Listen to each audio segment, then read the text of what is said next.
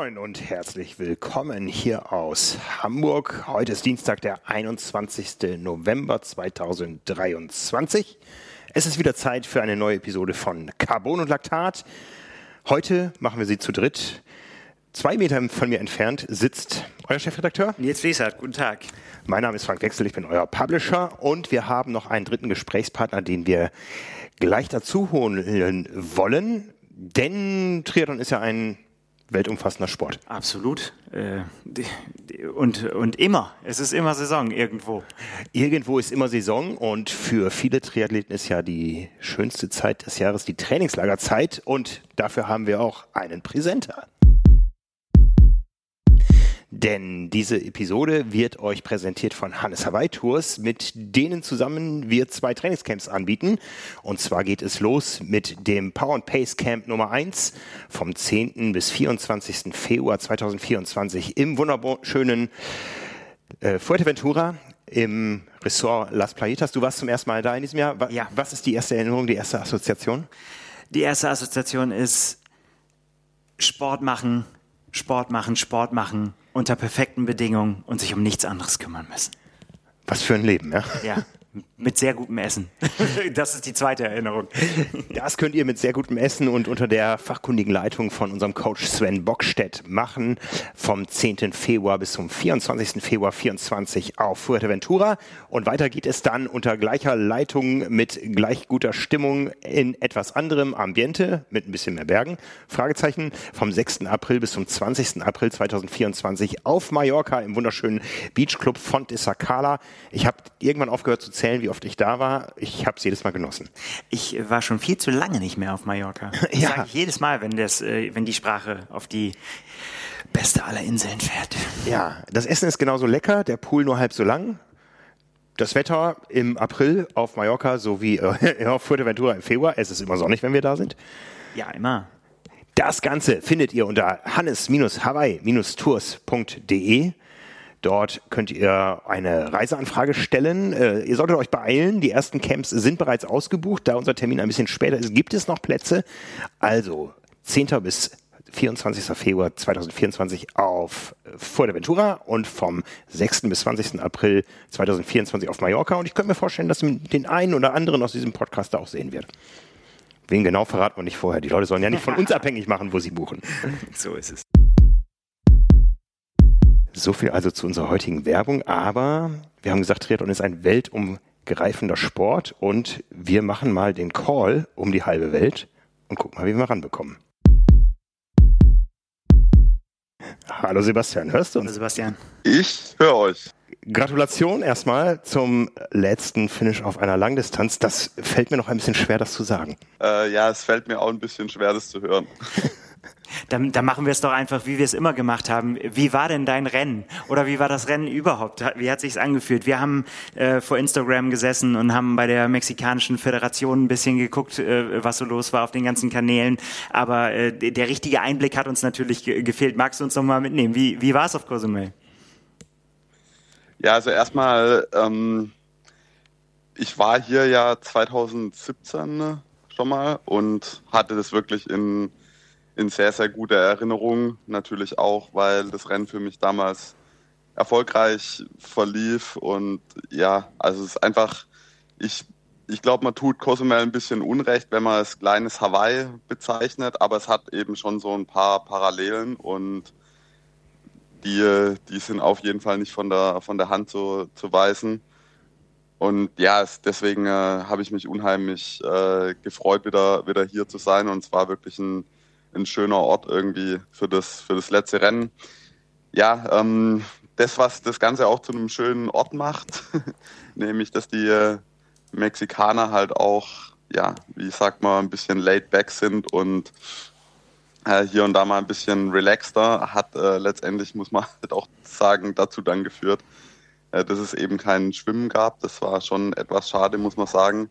Also war jetzt nicht so, dass die äh, Wasserbedingungen da jetzt so extrem äh, gefährlich gewesen wären. Ähm, es war schon ja leicht wellig, aber meiner Meinung nach auch für die Age-Grupper wäre, denke ich, ein Schwimmen vertretbar gewesen, wobei man da hätte sicher drüber diskutieren können, weil viele eben gerade ja auch hierher kommen in dem Wissen, dass es eben ein Schwimmen ist mit relativ starker Strömung unter Umständen und ähm, deswegen hier traditionell sehr, sehr schnelle Schwimmzeiten hm. Oft äh, ja, in der Ergebnisliste stehen.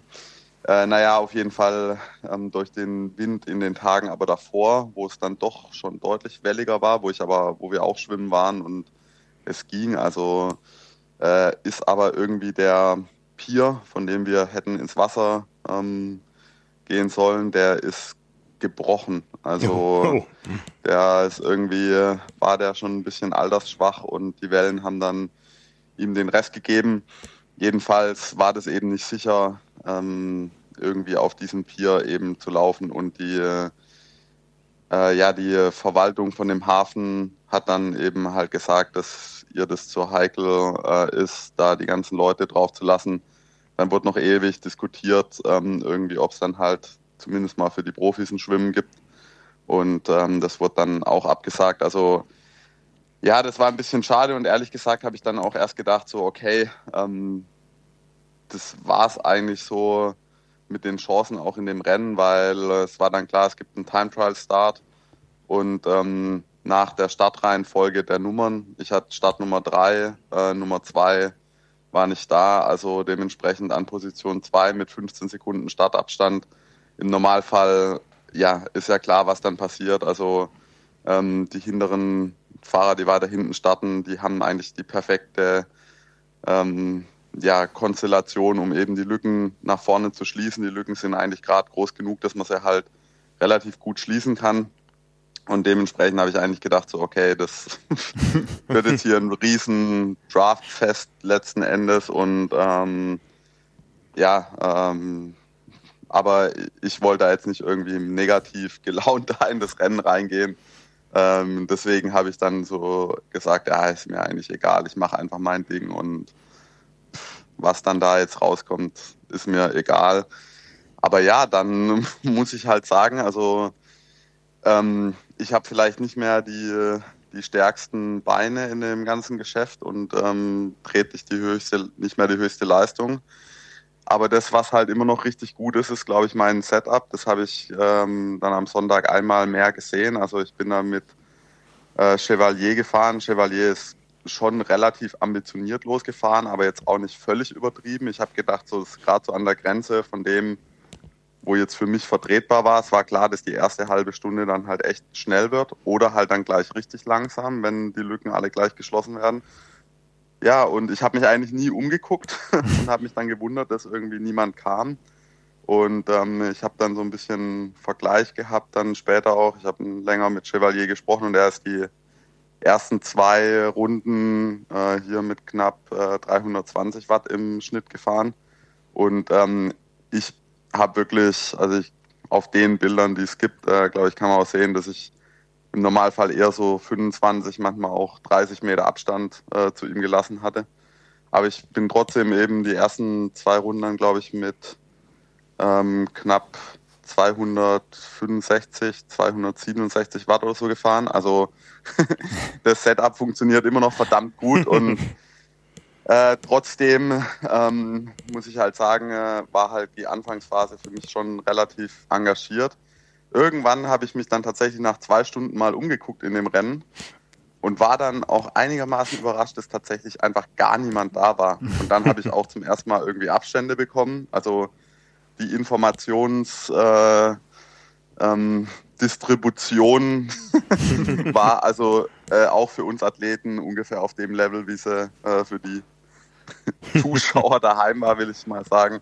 Äh, also nicht wirklich groß vorhanden. Ähm, die Strecke in Cozumel ist insofern schnell, als dass sie äh, fast komplett flach ist und dass es kaum Kurven gibt. Ähm, sie ist aber insofern nicht so wahnsinnig schnell, als dass der Asphalt ähm, ziemlich rau ist und teilweise auch ein bisschen holprig. Und dass es gefühlt eigentlich nie jetzt so wirklich richtig äh, Rückenwind hatte. Also ähm, ich glaube, das Rückenwindstück, das dessen wurden wir so ein bisschen beraubt, weil hm. das wäre eigentlich quasi in der Stadt gewesen. Mhm.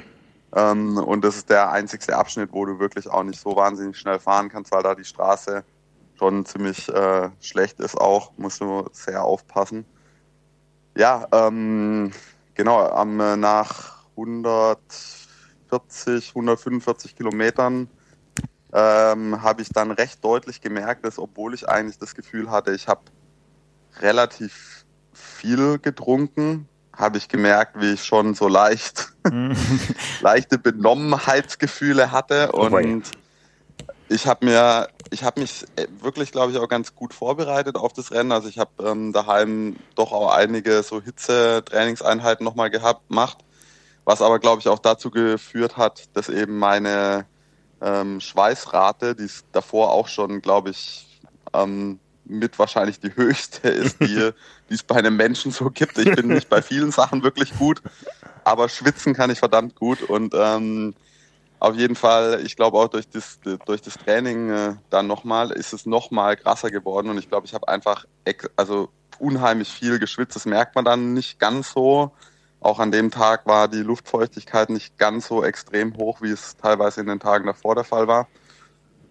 Ja, und dann ähm, muss ich auch sagen, habe ich ähm, ein bisschen muskuläre Probleme auch bekommen, wahrscheinlich in Kombination eben das schon ein bisschen an der Grenze zum äh, dehydriert sein war, weil mich hat äh, am Mittwoch vor dem Rennen, nein, am, Dien am Dienstag vor dem Rennen, äh, bin ich hier gestürzt. Nochmal hingehauen. Ähm, was wirklich, also ähm, das war, ist schon eine Kunst, äh, hier zu stürzen, aber es hat halt einen ganzen Tag geregnet und hier gibt es so eine total coole Straße, die parallel zu der eigentlichen Straße läuft. Und die ist eben nur für Radfahrer frei, aber die geht wirklich so quasi wie durch den Dschungel. Ja. Ähm, und die ist also wirklich wahnsinnig glatt. Also ist echt, also war wie eine, wie ein, ein Spiegel glatt. Also ich glaube, so eine glatte Straße hatte ich wirklich seit irgendwie meinen Junior-Tagen. Irgendwie im, in Mallorca hatte ich mal so ein, so ein Ding, wo völlig überraschend das Vorderrad gar keinen Halt mehr hatte. Es ist ja nicht wirklich viel Schlimmes passiert, aber ich habe mir eben meine Hüfte so ein bisschen geprellt und ähm, ja, ich glaube, das war so ein bisschen der Grund, dass dann auch mein, mein linker, mein linkes Bein dann irgendwann echt äh, ziemlich zugemacht hat. Auf jeden Fall, ähm, ja, muss man äh, aber eben auch sagen, dass Chevalier unheimlich stark am Schluss dann auch noch gefahren ist meine Motivation war dann irgendwann noch, dass ich gesehen habe, dass es tatsächlich vielleicht auch noch unter vier Stunden gehen könnte auf dem Rad. Das wäre irgendwie das letzte Rennen ähm, auch noch echt cool gewesen. Aber auch so, ähm, also die Radstrecke ist 182 Kilometer lang. Ja. Also auch Chevalier hat da wirklich also eine abartige Radleistung gebracht. Und da waren also keine Motorräder, die ihm jetzt da irgendwie geholfen hätten oder sonst irgendwas. Also ein absolut äh, reguläres Rennen und ähm, ja, wahnsinnig starke Leistung auch von ihm. Ja, genau, und dann ähm, los äh, beim, beim Radfahren am Ende hat mich dann erst noch so eine Dreiergruppe eingeholt mit ähm, Leiferman, Weiß und ich bin mir nicht ganz sicher, ob Wurf da noch dabei war. Ähm, auf jeden Fall ähm, bin ich denen dann aber auf den letzten 15 Kilometer, nachdem ich zwei Verpflegungsstellen wirklich mich sehr äh, ausgiebig verpflegt hatte dann, bin ich den dann nochmal ein, ein Stück weggefahren. Und beim Laufen habe ich wirklich in, in, dem letzten Rennen meiner Karriere habe ich zum ersten Mal, glaube ich, ein wirklich äh, sehr vernünftiges Pacing ähm, gemacht. Also ich bin überhaupt nicht nach den nach Zeiten äh, gelaufen auf meine Uhr, sondern tatsächlich nur nach Herzfrequenz. Und ich wusste halt von den Einheiten auch davor, dass halt, wo ich mich da um, um, um ungefähr bewegen kann, ohne meine ähm, Körpertemperatur da jetzt gleich voll gegen die Decke zu fahren. Und ähm, habe dann auch Liferman laufen lassen. Das war eigentlich erst richtig toll, weil auf dem, das ist ein drei Runden Laufkurs und ähm, erst hat man eben Gegenwind gehabt und es war eigentlich super mit ihm zu laufen, aber ich habe halt sofort gemerkt, das sind genau die fünf Schläge Herzfrequenz höher, die mich am Schluss halt unter Umständen richtig kosten. Ja, und ähm, dann bin ich weiter recht konservativ gelaufen, habe mich probiert zu kühlen und so. Und ähm, habe dann erst lang gedacht, ja, das wird mit Michi Weiß um den dritten Platz. Und ich habe einfach probiert, immer den Abstand, also nach meinem eigenen Tempo zu laufen, aber auch immer so ein bisschen drauf zu reagieren, dass er eben genau nichts gut macht, dass er immer so bei drei Minuten bleibt. Und ähm, das hat auch gut funktioniert, aber dann äh, Anfang der dritten Runde habe ich schon gesehen, dass es eigentlich nicht um Michi Weiß geht, sondern um Wilko Wierzki, mhm. der Pole. ähm, und ich habe dann also wirklich wenig Informationen von außen, eigentlich gar keine Informationen von außen ähm, irgendwie bekommen und habe dann selber mal so einen Split genommen und habe dann ähm, ja gewusst, also okay, sieben Kilometer noch und er ist noch so, weiß ich nicht, zu dem Zeitpunkt war er noch so knapp vier Minuten hinten dran und da habe ich eigentlich gedacht, das müsste lang. Also ich bin nicht, wie gesagt, mein Pacing war relativ gut, ich bin nicht wirklich ähm, eingebrochen hinten raus und ähm, ja, also auch mit dem Wissen, letztes Rennen und Podium wäre schon nochmal richtig geil. Und ähm, ja, äh, habe ich da eigentlich auch schon dran geglaubt, dass das langt. Aber er ist halt die letzten sieben ja. Kilometer im Schnitt irgendwie 3,37 gelaufen. Und oh. ich weiß nicht, ob, der, ob er jetzt im negativen Split ähm, gerannt ist in dem Marathon. Ich habe mir die Zeit noch nicht im Detail angeschaut, aber ist einfach Wahnsinn gewesen, ja. Also, und er hat halt, es hat dann halt genau, also er ist eben in diesem Time Trial Start 15 Sekunden hinter mir gestartet. Ich glaube, ich war dann so ganz knapp vor ihm im, im Ziel, aber es war halt, ich habe mich auch kein einziges Mal umgeschaut. Also ich wusste, der kommt sicher irgendwie und ich muss alles geben, aber ja. ähm, trotzdem muss ich sagen, war es für mich äh, ein schön, unheimlich schöner Abschluss. Ähm, auch nochmal wirklich alles rauszuhauen. Also ich weiß aufgrund von verschiedenen äh, Dingen, das wirklich, also es war mein, mein Limit, mein absolutes Limit. Ich, ähm, ich bin auch einigermaßen stolz auf die Performance an sich. Es war meine schnellste Radzeit in meiner Karriere, natürlich ohne Schwimmen und so weiter, klar.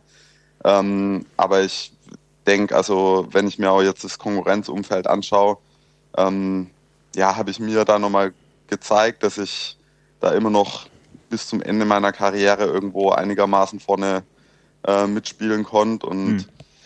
ähm, auch wenn das jetzt für Außenstehende ja jetzt vielleicht ein völlig irrelevantes äh, Rennen war und ob ich da jetzt Dritter oder Vierter oder was weiß ich was wert da in meiner Karriere keine Rolle spielt. Für mich persönlich war es einfach wichtig, ein Rennen zu haben, wo ich eben dann sechs, sieben Wochen vorher weiß, okay, das ist jetzt auch wirklich das letzte Rennen. Mhm. Ähm, und ähm, mich da irgendwie mental dann nochmal so ja, verabschieden konnte. Und klar ist es ein ganz anderer Rahmen, wie das in Rot war oder so. Aber für mich einfach war es das letzte Puzzlestück irgendwie ähm, in, dem, in dem letzten Jahr meiner Karriere, was ich wo ich auch unheimlich happy bin, dass ich das nach meinen eigenen, ja, nach meinem, meinem eigenen Willen irgendwie gestalten konnte, ja, mhm. dass nicht irgendwie eine Verletzung noch kam oder sonst irgendwas.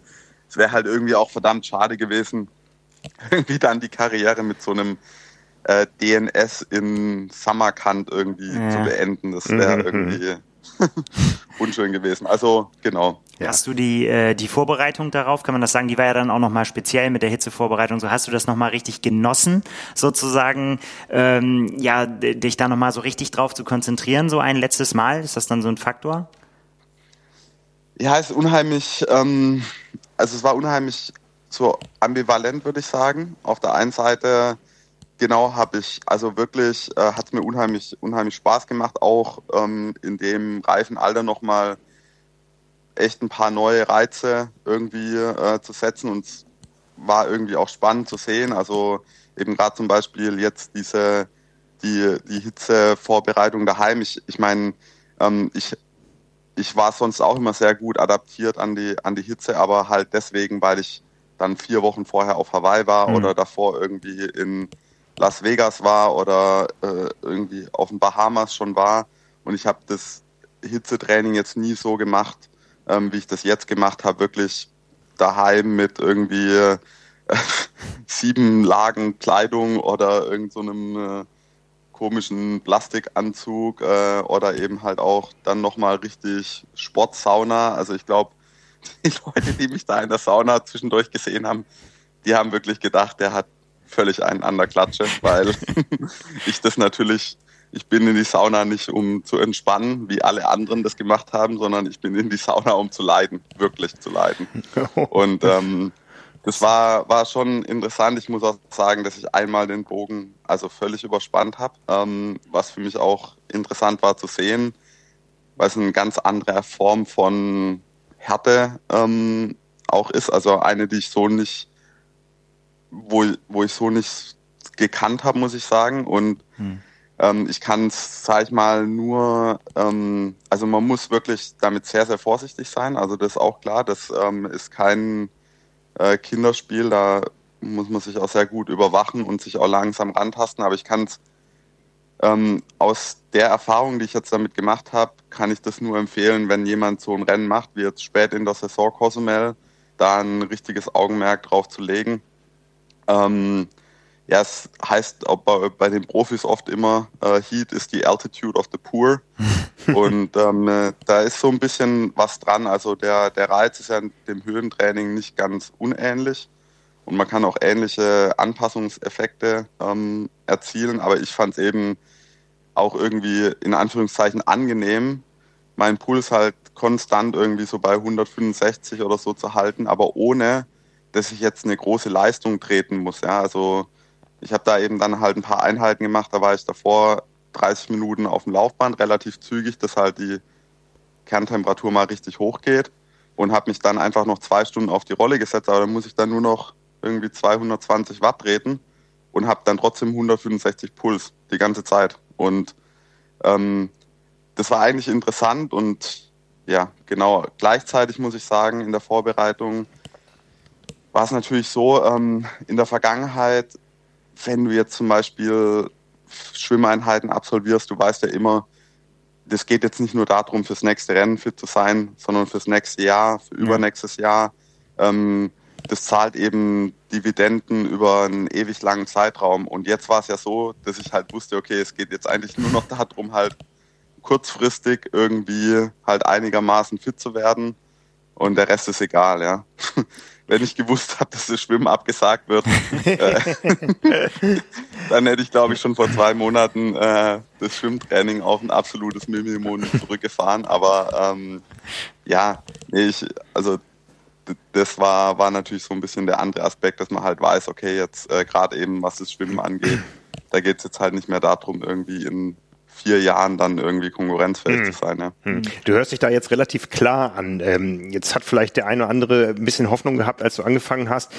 Du hast bis Freitag gedacht, ich mache noch eine Langdistanz und dann war es am Wochenende nicht so wirklich ein ohne Schwimmen. Gab es irgendwann die Überlegung, wo du gesagt hast, nee, das kann es dann doch nicht sein? Einen gebe ich mir noch? Nee. Okay.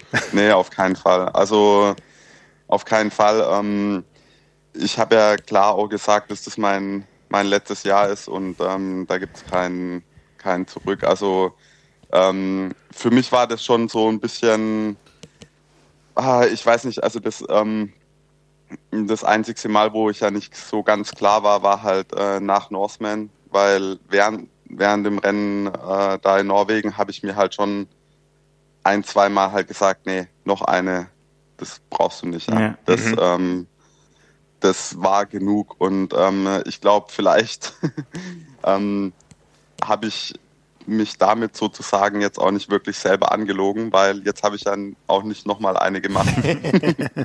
Aber gleichzeitig halt trotzdem noch ein letztes Rennen, wo ich halt vorher wusste, dass es mein letztes sein wird. Also ja, ähm, selbst ähm, äh, eine selbsterfüllende Prophezeiung irgendwie sozusagen. Ja, genau. Ich habe, äh, wenn ich es richtig gesehen habe, war das auch das erste Mal in deiner Karriere, dass du vier Langdistanzen in einem Jahr gemacht hast, ne? Kann das sein? Ja, ich glaube, drei hast du öfter schon mal stimmt, gemacht, ja. aber dann die vierte nochmal äh, obendrauf ja. nochmal einen Bestwert hingelegt. Ja, also, ähm, ich glaube, vor allen Dingen die Zeitspanne insgesamt, also wenn man eben ähm, Kona äh, 2022 anschaut ja. und dann Israel und dann ähm, Neuseeland, ähm, habe ich eben auch nie wirklich jetzt da eine große ähm, Pause zwischen rein gemacht. Und mein, mein ganz ursprünglicher Plan war ja nochmal eine ganze Ecke ambitionierter auch. Also ich ähm, hatte mir eigentlich schon ursprünglich überlegt, noch mehr Rennen zu mhm. machen. Mhm. aber es war halt für mich dann irgendwie auch klar, dass ich halt mhm. unheimlich gern Northman äh, starten wird. Und damit sind dann eben viele andere, andere Rennen, war dann halt klar, dass das halt nicht, äh, nicht möglich ist. Also ähm, ich hätte irgendwie gern, weiß ich nicht, nochmal Pentington gemacht oder so. Ähm, ja, es, es hätte noch ein paar Rennen gegeben, die ich gerne noch gemacht hätte, aber ähm, ja. Das haben wir uns damals schon gedacht, als du dann äh, das angekündigt hast, und gesagt hast, das wird gar nicht so einfach, so, ein, so eine Liste zu machen, wenn man quasi nochmal die freie Auswahl total. hat, in Anführungszeichen. Ja, ja total. Ja. Gibt's was, was dich, wenn du jetzt, äh, wenn, das nehmen wir jetzt mal als gegeben hin, deine Abschiedstournee vorbei ist, äh, was, was dich überrascht hat, sage ich jetzt mal, wo du unterwegs gemerkt hast, irgendwie so, okay, das ist jetzt auch nochmal eine neue Erkenntnis hinten raus? Ähm, dass es bis zum letzten Jahr meiner Karriere eigentlich gedauert hat, ähm, bis ich wirklich mit andauerndem, äh, ja, sag ich mal, mit einer andauernden Untererfüllung meiner eigenen Ansprüche ähm, leben musste. Ja. Ähm, hm. Also es, ich muss halt sagen, insgesamt äh, sportlich gesehen bin ich jetzt halt immer relativ knapp unter dem geblieben, was mich persönlich äh, befriedigt hätte in der ganzen Sache. Ja. Also ähm, irgendwie in, äh, in Israel ähm, da war es so, dass ich mit Sicherheit rein von meiner Form her das Beste in der besten Form war, die ich vielleicht jemals hatte. Das kann, kann ich so sagen. Mhm.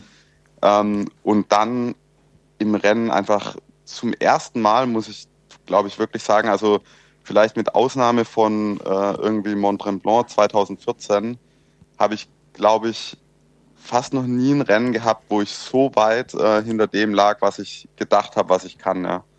Und ähm, ist mir eigentlich in meiner Karriere echt selten passiert, dass ich mich so, also völlig verschätzt habe von, von, meiner, von meiner Selbstwahrnehmung zu dem, was dann im Rennen irgendwie dabei rausgekommen ist. Ja. Dann äh, äh, Wanaka war Podest, war okay. Ähm, das war auch ein paar äh, äußere Umstände, die jetzt nicht ganz so super geil waren für mich, aber dann krank, eben ich, ne? das Rennen, ja genau, also ich, ähm, es war halt nicht richtig krank, aber es war halt so, also wenn das Rennen jetzt nicht Neuseeland gewesen wäre, dann hätte ich es auch nicht gemacht. Ähm, mhm. Und dann äh, eben der, der Ironman in Neuseeland, ähm, wo ich dann eben wieder Vierter werde. ja. Dritter wäre halt geil gewesen. Ja. Dann äh, habe ich irgendwie zwei Rennen, wo ich Zeitstrafen kriege, was ich echt, also ich meine, ich habe davor irgendwie zwei Zeitstrafen in meiner Karriere gehabt. Und dann bekomme ich in meinem, in meiner letzten Saison als Profi, ähm, oder in meiner generell letzten Saison, das muss man auch nochmal klarstellen, ähm, äh, ähm, bekomme ich dann da zwei äh, in in zwei aufeinanderfolgenden Rennen auch noch äh, Zeitstrafen, was echt mich schon krass ähm, krass war, ja. Also das hat, das hat mich mental echt richtig äh, gekostet. Und dann äh, habe ich in Rot den, den Platten und da war ich eigentlich auch wirklich ziemlich gut vorbereitet. Da wäre ich sicher nicht aufs Podium gekommen, aber ich glaube schon, dass ich eine Chance gehabt hätte, da Top 5 zu machen, was mich dann auch befriedigt hätte. Ja, und dann Northman. Ähm, war, glaube ich, relativ klar, dass es da einfach halt darum geht, also entweder du gewinnst halt oder halt äh, Zweiter, ja. Also da war sonst jetzt niemand groß da und äh, irgendwie, ähm, ja, auch wenn das jetzt vielleicht nicht so, eine, so ein wahnsinnig wichtiges Rennen im größeren Sinne ist, für mich wäre es irgendwie geil gewesen, wenn ich mich irgendwie da hätte noch als irgendwie Extreme-Weltmeister ja. hätte küren lassen können. Also auch da wieder äh, halt ein Platz äh, zu weit hinten. Und ähm, das gleiche jetzt halt nochmal irgendwie mit äh, da knapp 15 Sekunden da halt nochmal das Podest zu verpassen. Ja, also genau, das, was ich in diesem Jahr gelernt habe, ist äh, nochmal mit, ähm, mit Misserfolg äh, umzugehen und, ähm, und Scheitern zu lernen. Ja, in Anführungszeichen. Du bist, du bist, natürlich jetzt um die, um die schöne Gelegenheit gekommen, laut Nein zu rufen, äh, wenn du noch einen Qualiplatz genau. für die Weltmeisterschaft bekommen hättest. Ja, das wäre das wär genau ähm, das gewesen, worauf ich mich äh, gefreut hätte, mit großer Geste. Ähm, den Platz dann an dem hinter mir weiterzugeben. Wäre denn deine Karriere bei, bei einem dieser Rennen, wenn das jetzt so gelaufen wäre, wie es du dir gewünscht hättest, äh, vorbei gewesen? Wenn du jetzt Israel gewonnen hättest oder Neuseeland, hättest du dann gesagt, so, damit höre ich auf, das war's? Das ist natürlich eine, ähm, eine schwierige Frage. Also ich glaube, ähm, wo ich relativ klar sagen kann, ist, ähm, also, oder nee, ich glaube, also bei zwei Rennen wäre das der Fall gewesen. Bei Rot und bei Norseman. Mhm. Ähm, äh, bei Israel oder so definitiv nicht. Also da, das hätte mich eher nochmal äh, motiviert, dann wirklich halt mit allem da in die, in die neue Saison reinzugehen und, und eben das dann auch so umzusetzen, wie ich das halt ursprünglich gedacht habe. Ich meine, äh, ich denke, ja, ich kann so ehrlich sein, da mal einen Einblick zu geben in meine Gedankenwelt, wie das halt vor irgendwie drei Jahren oder ähm, ja, drei Jahren genau, wo ich mir den Plan so zurechtgelegt hatte, wie das Ganze aussehen soll.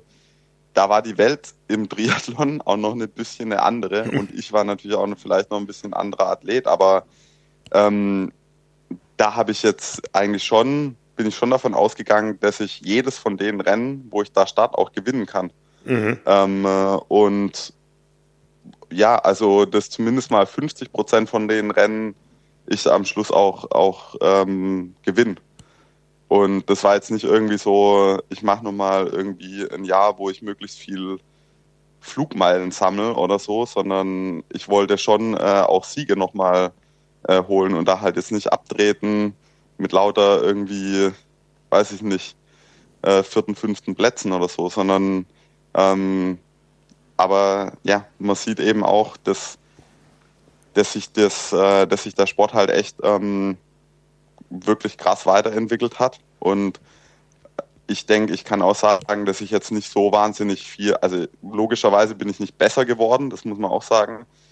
Aber wenn ich mir eben jetzt auch Leistungen aus dem, dem Jahr anschaue, dann bin ich eben, habe ich jetzt auch nicht so wahnsinnig abgebaut. Also ich glaube, ich bin schon auf einem ähnlichen Level, ähm, wie ich das eben halt, sag ich mal, vielleicht auch 2019 noch, noch war, ja. Ähm, wo ich natürlich sagen muss, was ich schon merke, ist, dass manchmal so dieses letzte Prozent, sowohl im Rennen als auch im Training, hm. dann halt eben doch fehlt. Und das macht am Schluss halt dann aber wahrscheinlich eben den Unterschied, eben in solchen Rennen dann halt Vierter zu werden oder Dritter oder äh, noch weiter vorne, vorne zu stehen. Ja. Mhm. ja. Ist das eine, eine Frage des Alters oder des Trainings- und Wettkampfalters? Deine erste Langdistanz ist ja immerhin jetzt auch 13 Jahre her.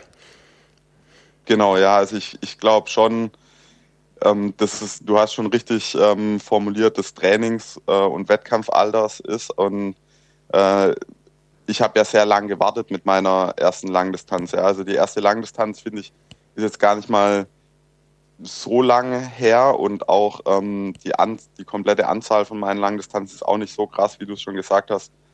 Ähm, das war jetzt das erste Jahr, wo ich irgendwie vier Langdistanzen gemacht habe. Es gibt andere Athleten, die machen das verhältnismäßig regelmäßig, auch teilweise ja noch mehr. Ähm, also ich glaube, ich war da immer relativ konservativ, aber das, was man eben anschauen muss, ist einfach, dass ich halt mit ja, knapp äh, acht, neun Jahren mit dem Sport angefangen habe. Mhm. Und das ist halt wirklich eine lange Zeit. Und logischerweise ist es schon so, dass es dann ja irgendwann zumindest mal schwieriger wird, sich immer wieder selber zu sagen, dass es das alles und dein ganzes Leben irgendwie davon abhängt, ähm, dass du jetzt halt irgendwie das Intervallset nochmal eine halbe, Stunde, äh, halbe Sekunde schneller äh, schwimmst oder so. Mhm. Ähm, ja, also du wirst irgendwann mental logischerweise schon auch müde. Was ich, was für mich überraschend war, wo ich eigentlich größere Sorgen hatte, zumindest mal, ähm, war das dann irgendwie äh, 2020, 21 der Fall. Ich hätte eben gedacht, dass ich das Jahr vielleicht nicht pack, weil ich halt tatsächlich irgendwie, weil sich meine Achillessehne zum Beispiel Achillessehnen so entwickeln, dass ich das halt nicht, nicht mehr schaffe. Ja. Und das ist jetzt interessanterweise gar nicht der Fall. Also ich habe eigentlich, ich hatte zwar immer wieder so ein paar kleine Niggles, wie man so schön sagt, ähm, aber ich muss jetzt kein Rennen absagen wegen irgendeinem orthopädischen Problem. Und ja, das wird einem dann am Ende von so einer Karriere natürlich auch bewusst, äh, dass, also zum Beispiel auch mit dem äh, ähm, DNSA in, in Samarkand, dass ich eigentlich ganz, ganz wenig Ausfälle nur hatte und dass das auch was ist, wo man natürlich auf der einen Seite irgendwie stolz drauf sein kann, weil das ist sicher was, wo man auch ein Stückchen weit beeinflussen kann. Aber gleichzeitig ist es auch einfach ein unheimlich großes Glück ähm, gewesen. Also ich habe ja zum Beispiel keinen einzigen Corona-Start absagen müssen. Hm. Und ähm, ich glaube, das gibt es auch nicht so häufig. Und ähm, das lag jetzt auch nicht daran, dass ich ständig konservativ weit unterhalb von dem Limit irgendwie gearbeitet habe. Äh, und ja, also da ist im, äh, im Rückblick sind dann schon so ein paar Dinge, wo man sagen kann, oh, ja, das war einfach auch großes Glück. Also ich kann mich dran erinnern, ähm, war ich einmal mit Jan van Berkel ähm, vorm, äh, vor, vor Kona eben trainieren. Und äh, wir sind da Rad gefahren auf dem Highway und da lag ein Riesenstein auf dem Highway.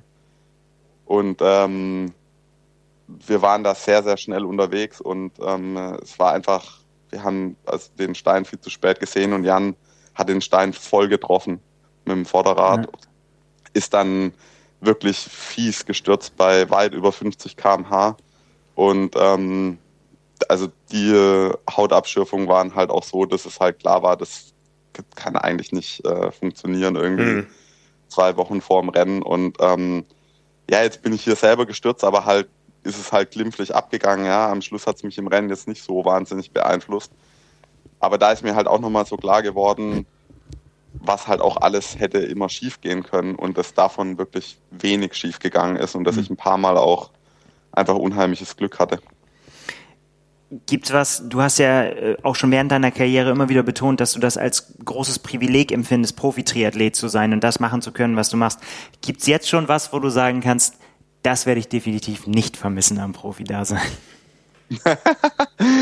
ja, da würden wir den Podcast jetzt wirklich sprengen, wenn ich all die Sachen ähm, aufzähle. Aber ich glaube, das, was ich ja gerade schon so ein bisschen angesprochen habe, ist, was halt, glaube ich, für Profi oder Amateure natürlich erstmal gleich ist. Beim Profi ist natürlich so, dass es halt am Schluss dass die Bezahlung relativ wesentlich davon abhängt, sind eben dann genau solche Dinge. Du bereitest dich ewig lang vor, machst alles Mögliche, drehst jeden Stein dreimal um, ähm, irgendwie äh, leidest in irgendwelchen öffentlichen Saunen ähm, und so weiter. Und ähm, äh, ja, und dann, keine Ahnung, ein kleiner Fehler oder einer fährt aus seiner Hofeinfahrt raus und äh, in der Rennwoche du stürzt, ähm, äh, das Rennen ist vorbei. Oder ja. du hast einen technischen Defekt und ähm, äh, alles ist weg. Und das ist eben so dieses diese absoluten Extreme, wie nah alles und null eben oft beieinander liegen, das ist was, was ich absolut nicht vermissen werde. Also ich kann mich eben zum Beispiel auch noch an Bahrain 2014 erinnern, wo ich vielleicht die geilsten Radbeine meines Lebens hatte. Und ähm, ja, einfach, das war wie ein Rausch. Und äh, ich, äh, ich also ich bin mir ziemlich, ja, ich bin mir 100% sicher, dass ich das Rennen gewonnen hätte. Ähm, und habe dann da halt einen Platten, ja. Und das, das war dann halt absolut null, beziehungsweise noch ein richtig fettes Minus dann natürlich am Ende, weil die Kosten hast du ja dann trotzdem insgesamt. Äh, oder es wären halt irgendwie mit Prämien und allem dann halt 150.000 Euro oder so gewesen, ja. Mhm. Und ähm, die, das, das kickt dich auf der einen Seite, also unheimlich lang natürlich auch, also dass du so ein Leben hast mhm. mit absoluten Extremen, aber es höhlt dich halt auch mental wirklich aus. Also oder zum Beispiel diese Angst, krank zu werden. Ja? Also jetzt vor allen Dingen mit meinem Sohn Ähm, ich war dann eben auch vor drei Wochen, ja, war ich so drei Tage, konnte ich nicht trainieren, weil ich dann eben das erste so ein bisschen übertrieben hatte eben und dann war der junge Mann eben auch noch ein bisschen erkältet und Man dann kennt's. bist du immer so halb angesteckt und diese Angst davor, krank zu werden, ich habe gar kein Problem damit, irgendwie krank zu sein oder erkältet zu sein, das macht mir überhaupt nichts aus, aber zu wissen, oh scheiße, jetzt wirst du, jetzt, jetzt kriegst du eine Erkältung, jetzt fallen drei Tage Training raus und dann mhm. musst du jetzt jeden Tag wieder entscheiden, kann ich jetzt was machen, kann ich nichts machen, ist das jetzt gefährlich, ähm, kriege ich jetzt eine Herzmuskelentzündung oder ähm, jetzt entspann dich, ähm, mach jetzt drei Tage nichts ähm, und so weiter. Diese, diese, ähm, diesen, diesen Stress, den du hast, ähm, nur wegen solchen Sachen, ja, äh, das ist einfach was, was ich echt absolut äh, überhaupt nicht vermissen werde. Ja. Und dann äh, natürlich äh, tausend andere äh, Sachen. Also eben gerade wenn du, wenn du dann, das ist jetzt für mich nicht mehr ganz so aktuell, aber eben gerade die Zeit, wo ich so wirklich fies Achillessehnenprobleme hatte, ähm, ja, das macht dich mental einfach halt auch wirklich richtig kaputt irgendwann, wenn du jeden Morgen aufstehst. Du hast einfach richtig Schmerzen nur ähm, beim irgendwie zum Klo laufen und du denkst dann, du willst jetzt irgendwie hier Ironman-Weltmeister werden, ja, und du kannst noch nicht mal richtig normal gehen morgens. Und ähm, ja, das ist einfach was, das äh, werde ich nicht vermissen, ja. Ja. Ähm, viele, viele, viele Dinge, die ich nicht vermissen werde, aber viele werde ich auch vermissen, ja. Das glaube ich. Wie ist das äh, mit dem Thema Druck? Du hast gerade gesagt, du hast natürlich einerseits den, den finanziellen Druck, äh, dass viel passieren kann. Es gibt aber natürlich auch eine gewisse Erwartungshaltung. Wann war das in diesen, sagen wir jetzt mal nur den 13 Jahren der Langdistanzkarriere am größten? War das vor dem ersten Hawaii-Sieg, wo jeder das erwartet hat? War es danach, wo du der Gejagte warst? War es jetzt zum Schluss, wo jeder erwartet hat, jetzt muss er noch mal einen raushauen? Hast du da irgendwie so einen öffentlichen Druck gespürt? Ich glaube, also öffentlich ähm, habe ich das eigentlich nicht so gespürt, glaube ich. Also ähm, für mich war das eher immer so positiv notiert, würde ich sagen. Also wenn irgendwie, wenn ich irgendwie gelesen habe, irgendwie ich bin da Favorit oder Mitfavorit oder sonst irgendwas, dann, dann hatte ich immer das Gefühl, ja, das stimmt, ich, ich habe mir das auch verdient. Also ich meine, das ist nicht vom Himmel gefallen, dass mich da jemand irgendwie als äh, Favorit bezeichnet oder so. Und ähm, ja, also die eigene Erwartungshaltung war da immer relativ gleich wie auch ein Großteil der öffentlichen Erwartungshaltung oder teilweise auch noch größer. Ähm, und damit dann auch immer die eigene Enttäuschung natürlich auch groß, wenn ich das nicht äh, für mich irgendwie ähm, erfüllen konnte. Ähm, tatsächlich war es so, dass in dem, in dem letzten Jahr für mich das fast am größten war. Ähm, dieser, die, den, den, den Druck, den ich mir selber gemacht habe, ähm, halt das nochmal noch mal zu beweisen oder halt einfach, das ging gar nicht, noch nicht mal darum, irgendwie jetzt ähm, dann jedes Rennen zu gewinnen. Das habe ich dann schon auch gecheckt, dass das halt äh, äh, nicht mehr nicht mehr geht.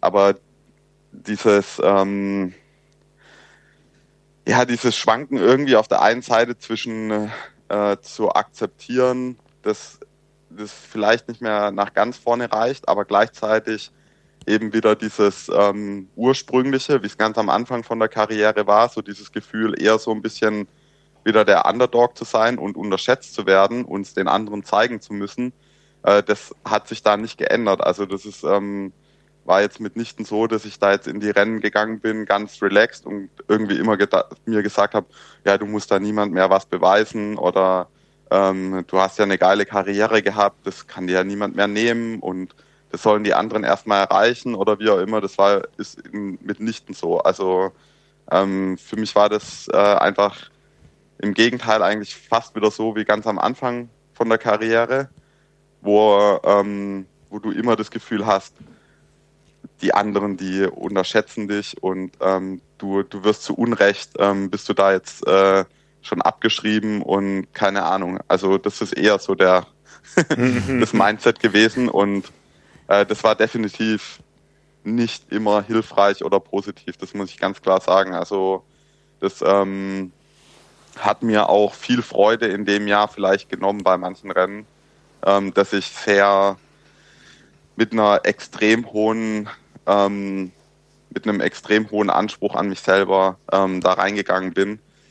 Aber das ist eben nichts, was man einfach so steuern kann oder was man sich aussuchen kann, weil der ein oder andere Zuhörer wird vielleicht denken, ja, dann musst du dir halt irgendwie überlegen, äh, ob du dein Mindset änderst, ja. Aber das ist halt nicht einfach irgendwie, das schnippst du nicht mit dem Finger und dann hast du auf einmal ein anderes Anspruchsdenken oder wie auch immer. Mhm. Also ähm, dann hätte ich, glaube ich, meine Karriere direkt beenden müssen. Dann, wenn ich gemerkt hätte, dass das auch nicht mehr da ist, dann glaube ich, bist du auch kein Profi mehr in dem Sinne. Ja.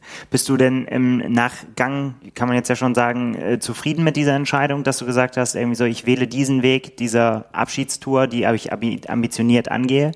Wird, kannst du das schon ja. resümieren? Ja. Ja, das kann ich. Also ich glaube, das war ja auch mit der Grund, ähm, äh, einerseits, wie ich das kommuniziert habe und auch, wie ich es geplant habe. Ähm, da muss ich sagen, bin ich eigentlich ähm, sehr, sehr zufrieden und ähm, klar, wie gesagt, also der, der Ausgang hier und da, den, den hatte ich mir äh, anders erträumt und anders äh, vorgestellt, aber ähm, äh, der Plan an sich, ähm, der war gut und der ist auch so eigentlich irgendwie in Erfüllung gegangen, nämlich, dass ich mich eben mental auch wirklich ja von dem Sport irgendwie so äh, verabschieden kann und es ist halt nicht irgendwie abrupt auf einmal ähm, dann so direkt zu Ende ist. Und ja, ich meine, ich will, also das soll wirklich keine Kritik sein irgendwie an anderen Athleten. Es ist eher im Gegenteil einfach so, dass ich ja auch selber äh, Fan bin oder Freund bin oder wie auch immer Wegbegleiter bin von, von anderen Athleten und ich muss halt sagen, dass ich einfach teilweise auch schade fand, jetzt, keine Ahnung, wenn ich mir Andi und Michi mhm. Rehlert anschaue, ja ähm, wo man ja gar nicht eigentlich weiß, haben die jetzt eigentlich ihre Karriere beendet oder ähm, die, denen hätte ich auch so eine Bühne gegönnt, wie ich sie in Rot gehabt habe, ja, wo, wo einen die Leute wirklich, also auch die, die, die Fans wirklich ähm, einen verabschieden, aber auch Abschied nehmen können, ja. Also ähm, das, das finde ich eben was, was also für mich total toll war. Ich, ja, kann natürlich auch verstehen, dass das vielleicht der ein oder andere irgendwie dann auch manchmal den Bogen vielleicht für ein bisschen überspannt hält. Jetzt macht der Kiel Widders eins seiner letzten Rennen, das letzte in Usbekistan, das letzte in Deutschland, die letzte Langdistanz, oh, die letzte glaub, Kurzdistanz. Ich glaube, die Stimmen äh, halten sich relativ in Grenzen. ja, ja, aber ich meine, wir haben das natürlich schon wirklich ähm, ja ein bisschen gestretched natürlich auch, aber ähm, wie gesagt, es war für mich eben schon eben so scheibchenweise ganz, ganz gut.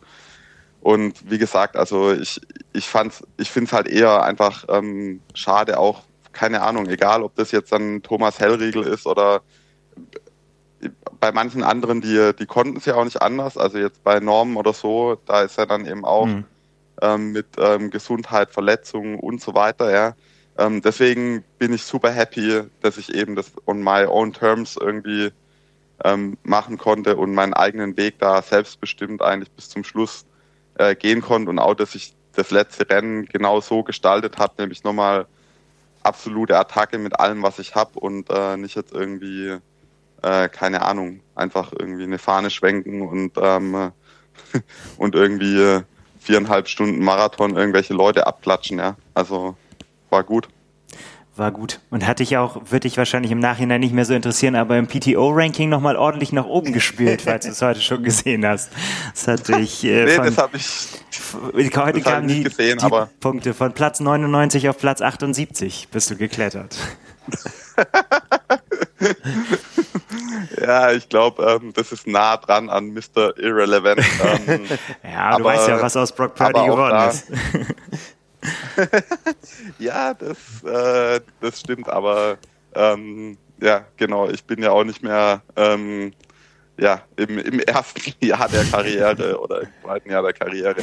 Ähm, ja, aber was du, was du da auf jeden Fall noch angesprochen hast, also ähm, für mich war das natürlich auch cool, dass ich tatsächlich auch, ich, ich meine, das, ich glaube, man kann das nicht jetzt so klar trennen, aber für, für mich gefühlt ähm, gibt es halt wirklich so zwei, man kann schon sagen, Epochen in dem, in dem Sport, ja.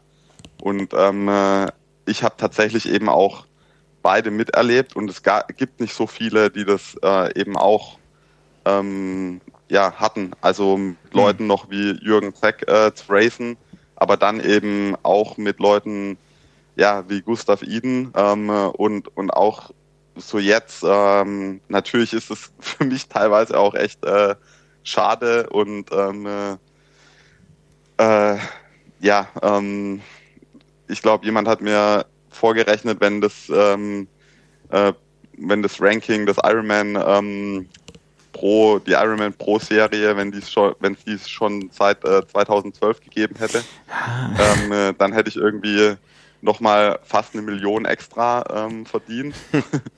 ähm, weil es gab ja damals auch schon das Kona Pro Ranking und da war ich eben relativ lang eigentlich immer Erster oder Zweiter im, äh, im Jahresabschluss.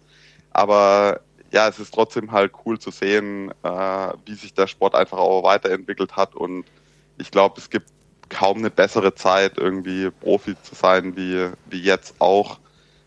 Äh, wenn man es, man kann natürlich sagen, ja, aber die Competition ist halt auch harder, also so hart wie, wie es noch nie war. Und das stimmt, aber deswegen ist es ja geil. Also mhm. ähm, am, am Schluss ist es natürlich so, dass eben 2017 zum Beispiel, wo ich hier war, ich will nicht sagen, ich habe das Rennen da easy gewonnen, aber ich habe da jetzt kein großes Tamtam in der Vorbereitung gemacht und ähm, ja, das war für mich eher so Urlaubsrennen, kann man fast sagen.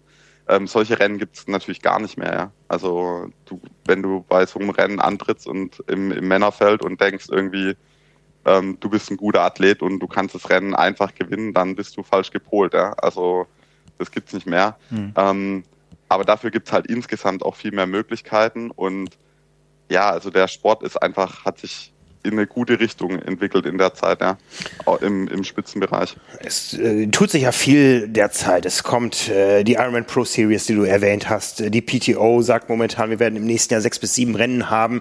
Es tut sich was im, in Details. In Rot wird es erstmals den Rains Ranger geben. Gibt es irgendwas, wo du sagst, ha, da hadere ich mit, das hätte ich gerne noch miterlebt?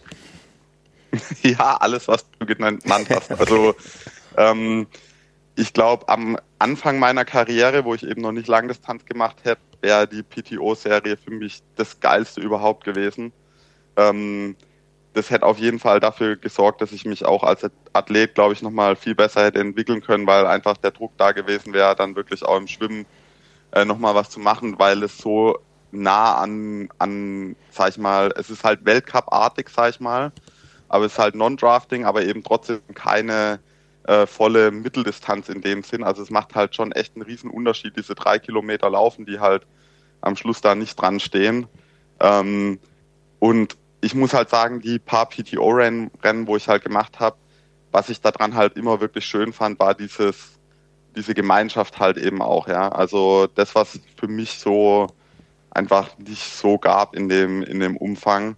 Ähm, da hast du halt wirklich auch immer die äh, gleichen Athleten dann halt beieinander und die sind meistens in ein oder zwei Hotels untergebracht und ähm, ja, dann auch einfach, wie sich die PTO um die Athleten da vor Ort kümmert, äh, die Locations, alles, das ist natürlich schon was, was echt super, super cool ist. Ähm, äh, ja, und dann natürlich als zweite Stufe, als ich dann Langdistanz angefangen habe, sowas eben wie die, ähm, wie die Pro Tour, das habe ich ja eigentlich immer schon gesagt, dass dass ich mir genau sowas wünschen würde, weil ähm, es einfach so ist, dass ja, es zu viele Ironman-Rennen gibt für, für Profis und die dann zu schwach besetzt sind und deswegen dann das immer unattraktiver wird, ähm, sich die Rennen eben auch anzuschauen.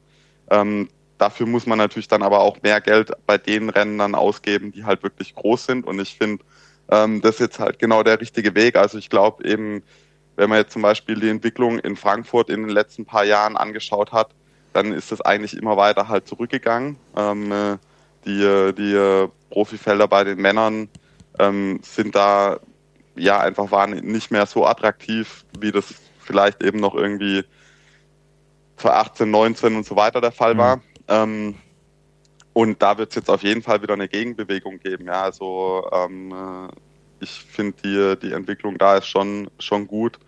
Und das sind alles äh, Sachen, die, wo ich mich gefreut hätte, wenn es die schon gegeben hätte. Aber ich glaube, äh, wie gesagt, also am Schluss, ähm, ja, ist es jetzt äh, nicht so, dass ich jetzt irgendwie da jetzt äh, mit Tränen hier auf dem Bett liege und, und denke, oh mein Gott, die haben es alles so gut und wir hatten es damals so schlecht, das ist ja Blödsinn. Also ähm, ich muss sagen, das ist ja in vielen Sportarten der Fall ist, wenn du dir überlegst, irgendwie ähm, jetzt gerade, du hast ja, du hast ja Brock Birdie angesprochen, wenn du, wenn du irgendwie in 80ern Football gespielt hast versus jetzt. Ähm, das ist bitter. Das ist, äh, jetzt macht, äh, ja, jetzt, ähm, äh, jetzt kannst du da Verträge machen, wo du in zehn Jahren eine Milliarde verdienst. Ähm, das, also ich glaube, das ist eher ähm, einfach der ganz natürliche Gang der Dinge, ähm, dass sich Sachen weiterentwickeln und dass es ähm, da bessere Möglichkeiten gibt. Das, wie gesagt, ist eher ja, eine schöne Entwicklung. Es wäre traurig, wenn es anders drum laufen würde. Ja. ja. ja was, ähm, was mich noch persönlich interessiert würde, du hast ja jetzt deine letzten Bikes, äh, die, die es gab bei den großen oder bei den, ja, bei deinen, bei deinen Rennen äh, für gute Zwecke zur Verfügung gestellt. Ähm, äh, wie, wie, ist das, wie ist das künftig? Wirst du, ist das was, was du vermissen wirst, dass du quasi immer am Puls der Zeit bist mit dem Material oder sagst du, nee, da, da äh, bleibe ich nochmal dran bei den äh, Sachen? Gibt es sowas wie ein Kino-Museum bei dir zu Hause? Ja, tatsächlich ähm, äh, habe ich eher darauf geachtet, eben jetzt nicht mehr ähm, so unheimlich viel Material da irgendwo rumstehen zu haben, weil ganz lang war das eben immer so, dass ich mir echt schwer getan habe, mich irgendwas, von irgendwas zu trennen. Ähm, aber es kommt dann eben doch immer noch mal was Neues und Besseres und so weiter und ähm, äh, dann ist es halt immer ähm, irgendwann hast du das alte Rad dann da noch stehen und es ist eigentlich schade halt, äh, dass es da nur rumgestanden ist. Und ja, genau, also ich glaube, ähm, wenn es eine Sache gibt, ähm, in, auf die ich in diesem Jahr wirklich auch noch stolz bin, dann ist der Erfolg von den, von den Aktionen, ähm, ist natürlich am Ende nicht direkt mein eigenes Geld, ähm, sondern vor allen Dingen das Geld von den Menschen, die die ganzen äh, Tickets gekauft haben. Aber ja, ähm, ich, ich sag mal, die, die Räder hätte ich, hätte ich auch gut verkaufen können wahrscheinlich. ähm, ja, also wir haben da, ins, also wir werden insgesamt mehr als eine Viertelmillion äh, Spenden ähm, irgendwie da akquiriert haben ja, und ja, danke auch an der Stelle an je, auf jeden Fall an alle, die da mitgemacht haben und ähm, ja, das ist auch kein, kein Scam oder sonst irgendwas. Also ich werde dazu auch noch ein paar Details mal ähm, veröffentlichen. Und das hat, ja, das war wirklich eigentlich echt äh, cool, cool zu sehen. Und um auf deine Frage zurückzukommen, also es ist ja schon so, dass ich ein, zwei ähm, Leute ähm, auch betreue. Also äh, ich denke, das kann ich sagen, dass ich einen Janik Schaufler ähm, coach und ähm, eben mein, mein Trainingsbuddy, den äh, Nils Lorenz. Und ähm, ja, da ähm, bin ich auch immer, macht mir eine große Freude, die halt jetzt nicht nur irgendwie, denen nicht nur irgendwie einen Trainingsplan zu schreiben, sondern äh, die dann auch eben entsprechend, was Material angeht, ähm, zu beraten. Und ja, die haben dann da natürlich auch Zutritt zu den heiligen Hallen und zu diversen ähm, Material und das macht mir, macht mir schon großen Spaß. Und äh, ja, ich meine, es ist ja auch so, äh, dass ich im nächsten Jahr jetzt nicht mehr äh, dass ich nicht direkt keinen Sport mehr machen werde, sondern ich werde ja nächstes Jahr auf jeden Fall noch ein paar Gravel-Rennen fahren.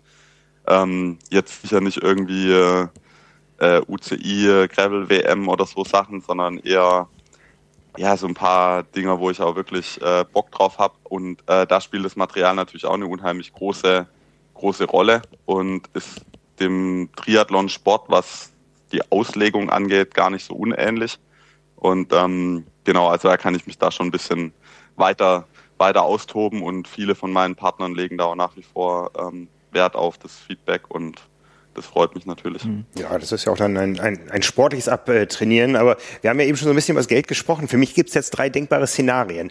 A, auch ohne PTO Pro Series in den letzten Jahren hat es gereicht, du gehst in Rente.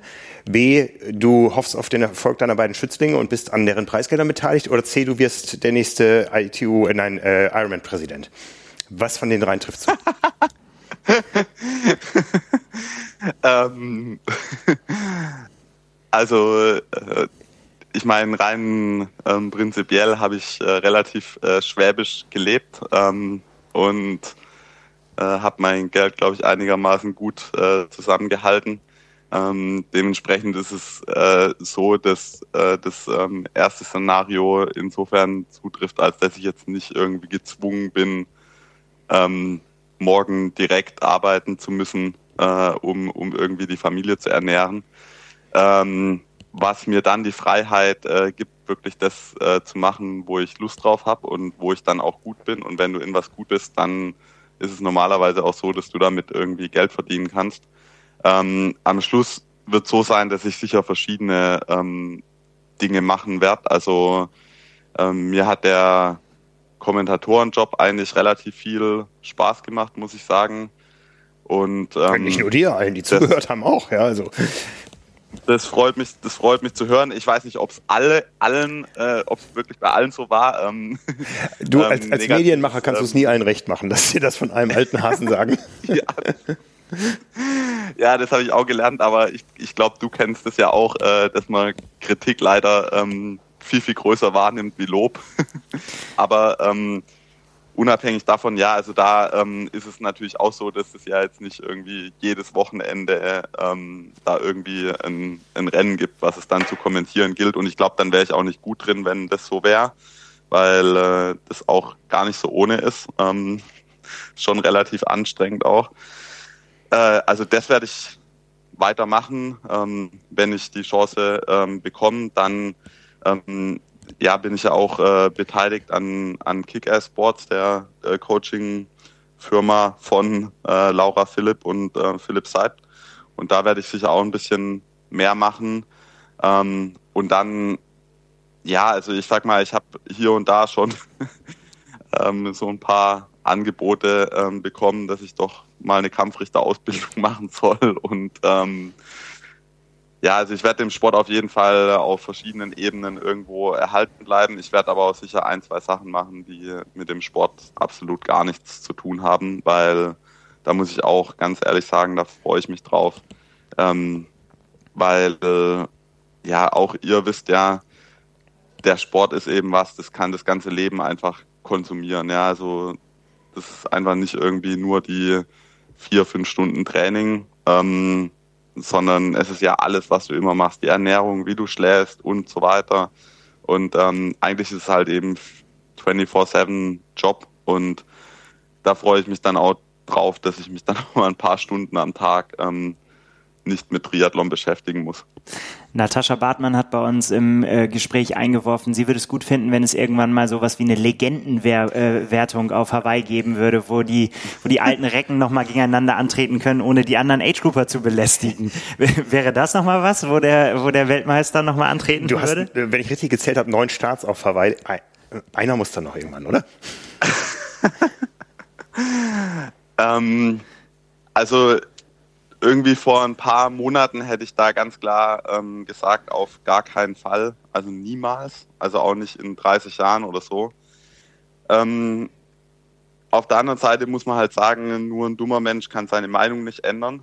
Und ähm, ich, ich sag mal, ich sag mal so, ich will es nicht komplett ausschließen, dass ich irgendwie in, weiß ich nicht, 15 Jahren oder 20 Jahren oder so ähm, wenn es mir körperlich gut geht und wenn ich halt wirklich ähm, Lust drauf habe, äh, dann da nochmal Start, aber dann tatsächlich ähm, eben so, wenn es so, so, eine, so eine Wertung irgendwie äh, geben soll, dann, dann, dann kann ich mir das schon äh, irgendwie, will es nicht komplett ausschließen, aber definitiv nicht in den nächsten äh, zehn Jahren. Also äh, dafür, da brauche ich erstmal wirklich eine Abklingphase, ähm, weil ja, ich kann, also aktuell kann ich mir halt nicht vorstellen, wie sich das anfühlen soll, ähm, den Sport jetzt irgendwie als Hobbyathlet ähm, wirklich just for fun zu machen. Das, ähm, ja, da,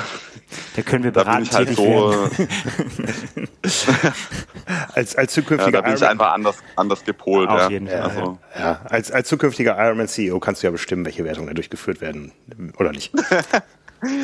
ja, das wäre natürlich auch äh, auf jeden Fall cool, wobei ähm, ich glaube, das wäre dann nochmal eine Steigerung. Ähm, wie du gesagt hast, du als ähm, Medienschaffender kannst es nicht immer allen recht machen. Ich glaube, als Ironman-CEO ähm, ist es äh, nochmal eine ganz andere äh, Nummer.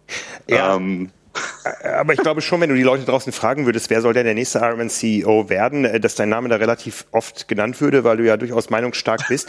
Hat's, wenn wir auch jetzt nicht über dieses Amt reden, aber es gibt ja noch andere Ämter. Auch Marisol Casado tritt zurück an der Spitze von World Triathlon. Äh, die Deutsche Triathlon Union sucht immer wieder Personal.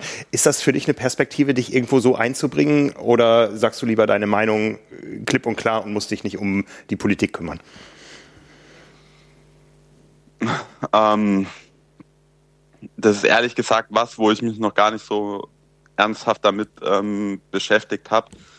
Ähm, eigentlich muss ich sagen, ist es so, dass mir Leute auch nicht so gefallen, die eben einfach immer sagen, das und das und das läuft alles falsch, ähm, die dann aber gleichzeitig nicht irgendwie die Eier haben, dann, ähm, wenn sie die Möglichkeit bekommen, selber an, an Drücker ähm, zu gelangen, dann auch tatsächlich halt die Hebel in Bewegung zu setzen. Ähm, deswegen würde ich jetzt nicht ausschließen, dass wenn mich da irgendwie äh, jemand fragt, ähm, ob ich so was machen will, das dann auch zu machen, weil, wie gesagt, einfach halt irgendwie die Meinung klar zu äußern ist zwar immer schön, aber halt wirklich dann was zu bewegen ist natürlich halt eben nochmal was anderes, weil dann siehst du dich ja selber unter Umständen dann eben genau der Kritik, ähm, die du ja dann geäußert hast, eben auch ausgesetzt, ja. Wenn du einfach nur kritisierst, da in, also entziehst du dich ja letztendlich irgendwo dann der, der Kritik ein, ein Stück weit. Ähm, ja, gleichzeitig muss man natürlich auch sagen, also ähm, ich glaube, äh, die Qualifikation zum Ironman CEO ist ja nicht dadurch gegeben, dass du selber mal Ironman gemacht hast, sondern ähm, ich glaube, da brauchst du noch ein paar andere ähm, Skills, die äh, wo, wo ich gar nicht genau weiß, ähm, was die denn, was die denn wären, ja. Und ähm, das ist, glaube ich, in den, bei den anderen ähm, Posten ähnlich, wobei ich schon sagen muss, dass ich glaube, ähm, dass es sehr wichtig ist, solche ähm, Positionen zumindest mal mit Menschen zu besetzen, die halt von dem Sport auch tatsächlich eine Ahnung haben, weil ich glaube, ähm, wenn du dein Produkt nicht kennst, dann kannst du es auch nicht gescheit äh, verkaufen. Und ähm, ja, ich glaube, da ist schon hier und da ist es schon so, dass zumindest mal auf den, auf den oberen Ebenen bei den Unternehmen, wo es auch um, um Geld geht, vielleicht ein bisschen zu wenig tatsächliches Insiderwissen da ist über, ähm, warum die Athleten eigentlich bereit sind, äh, so viel Geld auszugeben, um dann irgendwie elf Stunden geröstet zu werden und zu leiden. ähm, ja, also ich glaube, ähm, ja, da ist sicher, sicher so, dass es wichtig ist, dass da Leute dabei sind, die auch was, ähm, die, die auch da eigene Erfahrung haben. Aber ich, ja, auch nicht die einzigste ähm, Qualifikation. Also von daher mal, mal schauen. Aber ist ja jetzt auch noch ein, noch ein noch ein längeres Leben, was ich hoffentlich noch vor mir habe. Also da gibt es sicher noch ein paar Möglichkeiten, ja. Ja, erstmal ist heute ja der Tag eins nach deiner Leistungssportkarriere, wenn gestern die Sieger irgendwann, wie gestaltest du ihn noch? Du bist ja noch in Mexiko. Ja, ich glaube, ähm, wir, wir schauen mal, ob wir noch eine kleine, kleine Boottour hier machen. Ähm, ist wirklich, also einfach echt richtig, äh, richtig schön hier und ähm, ja, einfach noch ein bisschen, äh, ein bisschen runterkommen und ja, wie sagt man dann so schön, realisieren. realisieren, dass es jetzt halt tatsächlich äh, ähm, vorbei ist. Und ähm, ich habe mich da jetzt schon ein paar Mal dabei ertappt, dass ich irgendwie ähm, gedacht habe, so, oh, jetzt muss ich mal gucken, wo ich eigentlich eine Massage ähm, herbekomme, weil äh, irgendwie ähm, die, die, Hüfte, das muss ja jetzt schnell wieder in Ordnung kommen, dass ich dann wieder anfangen kann zu trainieren. Und dann ist mir eingefallen, ach nee, ist ja völlig scheißegal. Geht auch so. ist ja echt egal. Ja, wir sehen uns ja noch nächste Woche Samstag auf der Selfish Night ja. in Langen, wo wir unsere Triathlon Awards vergeben, wo auch du einen Award gestiftet hast. Dazu wird es dann nächste Woche mehr geben. Wie wird diese Selfish Night oder der Abend anders ausfallen, wenn am Sonntag kein Trainingsplan äh, verzeichnet ist? Ähm, ich glaube gar nicht mal so viel anders, weil die Selfish Night liegt ja meistens relativ günstig äh, für die für das Gros der Athleten so ein bisschen in der in der Off-Season. Also ähm, ja, ich war bei mir schon immer so, dass ich da jetzt nicht gesagt habe irgendwie, äh, nee, äh, ich kann auch keinen einzigen Schluck Alkohol trinken oder sonst irgendwas, sondern ich glaube, ähm, ja, ich äh, werde den Rahmen auch nochmal nutzen, ähm, ja, mich, mich nett nett zu unterhalten mit der ganzen ähm, Szene und äh, ja, einfach den, den Sport, den Sport zu feiern und ähm, ja, also deswegen freue ich mich, ich freue mich schon noch mal ein bisschen mehr, wie, wie das äh, vielleicht in der Vergangenheit auch oft der Fall war, weil ähm, ich sag mal, solche Events, die nutzen sich manchmal für einen auch so ein bisschen ab und werden so ein bisschen zur Routine. Und das habe ich in diesem Jahr auf jeden Fall auch gemerkt, ähm, dass auch Routinen was unheimlich ähm, Tolles und Erfüllendes sein können, um es mal so zu sagen. Also selbst solche Sachen wie äh, ich muss meinen Radkoffer packen, ähm, werden dann auf einmal besonders, wenn du halt weißt, nee, es ist nicht einfach so, dass du jedes Jahr Triathlet des Jahres wirst, sondern es ist irgendwann einfach vorbei. und dann kannst du dich halt auch viel mehr auch auf solche Sachen nochmal freuen. Ja. Wir freuen uns auf jeden Fall drauf. Ja. Dir erstmal viel Spaß bei der Bootstour. Spring nicht rein und schwimm die 3,8 Kilometer, damit sie stattgefunden haben. Äh, und dann freuen wir uns auf sich nächste Woche zu sehen. Vielen Dank für deine Zeit und hab eine gute Zeit noch in Mexiko und eine gute Rückreise. Ja. Danke euch und vielen Dank fürs Zuhören. Jo, bis nächste Woche. Ciao, ciao. Vielen Dank. Tschüss.